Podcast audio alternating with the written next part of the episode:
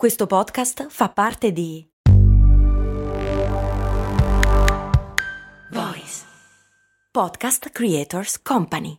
Mom deserves the best, and there's no better place to shop for Mother's Day than Whole Foods Market. They're your destination for unbeatable savings, from premium gifts to show-stopping flowers and irresistible desserts. Start by saving 33% with Prime on all body care and candles. Then get a 15-stem bunch of tulips for just $9.99 each with Prime. Round out Mom's menu with festive rosé, irresistible berry chantilly cake, and more special treats. Come celebrate Mother's Day at Whole Foods Market. Bentornati su Brandy, lo show giornaliero in cui andiamo a scovare storie curiose dal magico mondo del marketing. Oggi puntata un pochino particolare perché vi voglio sbloccare un ricordo. Siete mai andati da bambini al supermercato sotto casa o dal tabacchino per accaparrarvi il topolino della settimana e invece di accettare il resto in monete ve lo facevate dare in Coleador. Oddio che buone! 10 centesimi di squisita gomma alla frutta. O alla coca, poi lì dipende un po' dai gusti. Oggi ho scelto per voi un argomento abbastanza stuzzicante, quell'attimo di dolcezza che ogni tanto anche i più salutisti si concedono, un prodotto che in realtà abbiamo già analizzato in un episodio in cui siamo andati a scovare quali ingegnose strategie di marketing si celano dietro le caramelle per la gola. Oggi invece, in concomitanza con l'uscita della storia di Mars, il più grande produttore di dolciumi al mondo, sul podcast Storie di Brand, voglio approfondire con voi questo settore esploso in America molto molto tempo fa. Come abbiamo già visto negli scorsi episodi, il termine caramella risale addirittura all'undicesimo secolo d.C., quando i crociati di ritorno dal vicino Oriente riportano in patria delle barrette di zucchero di canna che chiamavano cannamellis. Il nome nel tempo si trasforma in caramello e infine nell'odierno caramella. Ma come ha fatto uno sfizio riservato ai ricchi a diventare un business da svariati miliardi di dollari?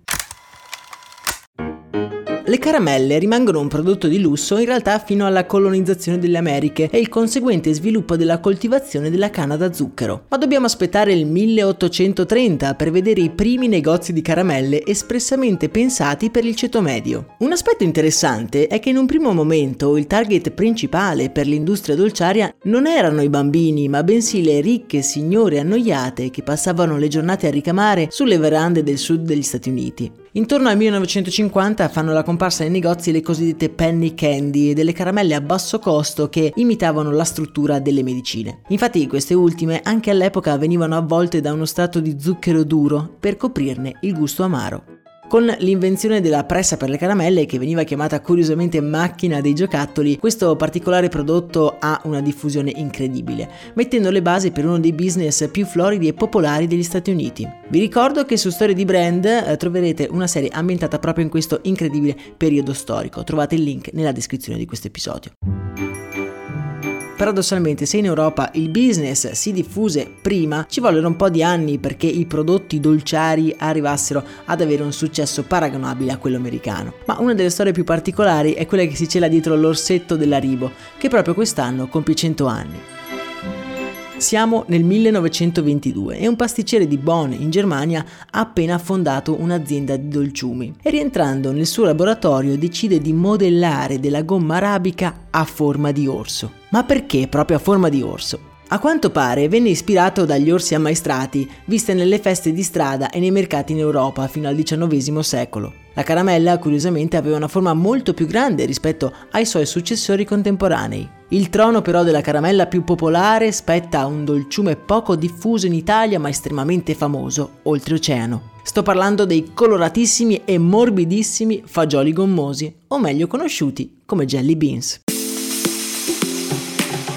Jelly beans che furono inventate durante la guerra di secessione americana da un artigiano di Boston che creò il dolciume espressamente con l'intento di inviarlo ai soldati impegnati nella guerra. Guerra al termine della quale poi divenne una vera e propria istituzione americana e addirittura il presidente Ronald Reagan ne aveva un distributore in ogni stanza della Casa Bianca. Oggi il settore dei dolci è un mercato maturo in cui si danno battaglie a giganti dell'imprenditoria. Mars, come abbiamo detto, è il player più grande dei tutti, con oltre 35.000 dipendenti sparsi in tutto il mondo. In Italia spicca ovviamente la Ferrero, che grazie alla recente acquisizione della divisione dolciaria della Nestlé è balzata al secondo posto per ricavato mondiale. Si stima che entro il 2025 il business delle caramelle raggiungerà i 20 miliardi di dollari nei soli Stati Uniti, mentre a livello mondiale dovrebbe toccare quota 250 miliardi. E tutto questo successo non mi meraviglia per niente, se ripenso al me stesso bambino che usciva per la ricreazione a scuola con le tasche piene di Goliador. Una caramella che se ci pensiamo resiste addirittura all'inflazione. Ormai da più di 20 anni non è mai cambiato il suo prezzo, sempre solo 10 centesimi. E qual è la vostra caramella preferita? E quale dolce ricordo vi sblocca nella mente?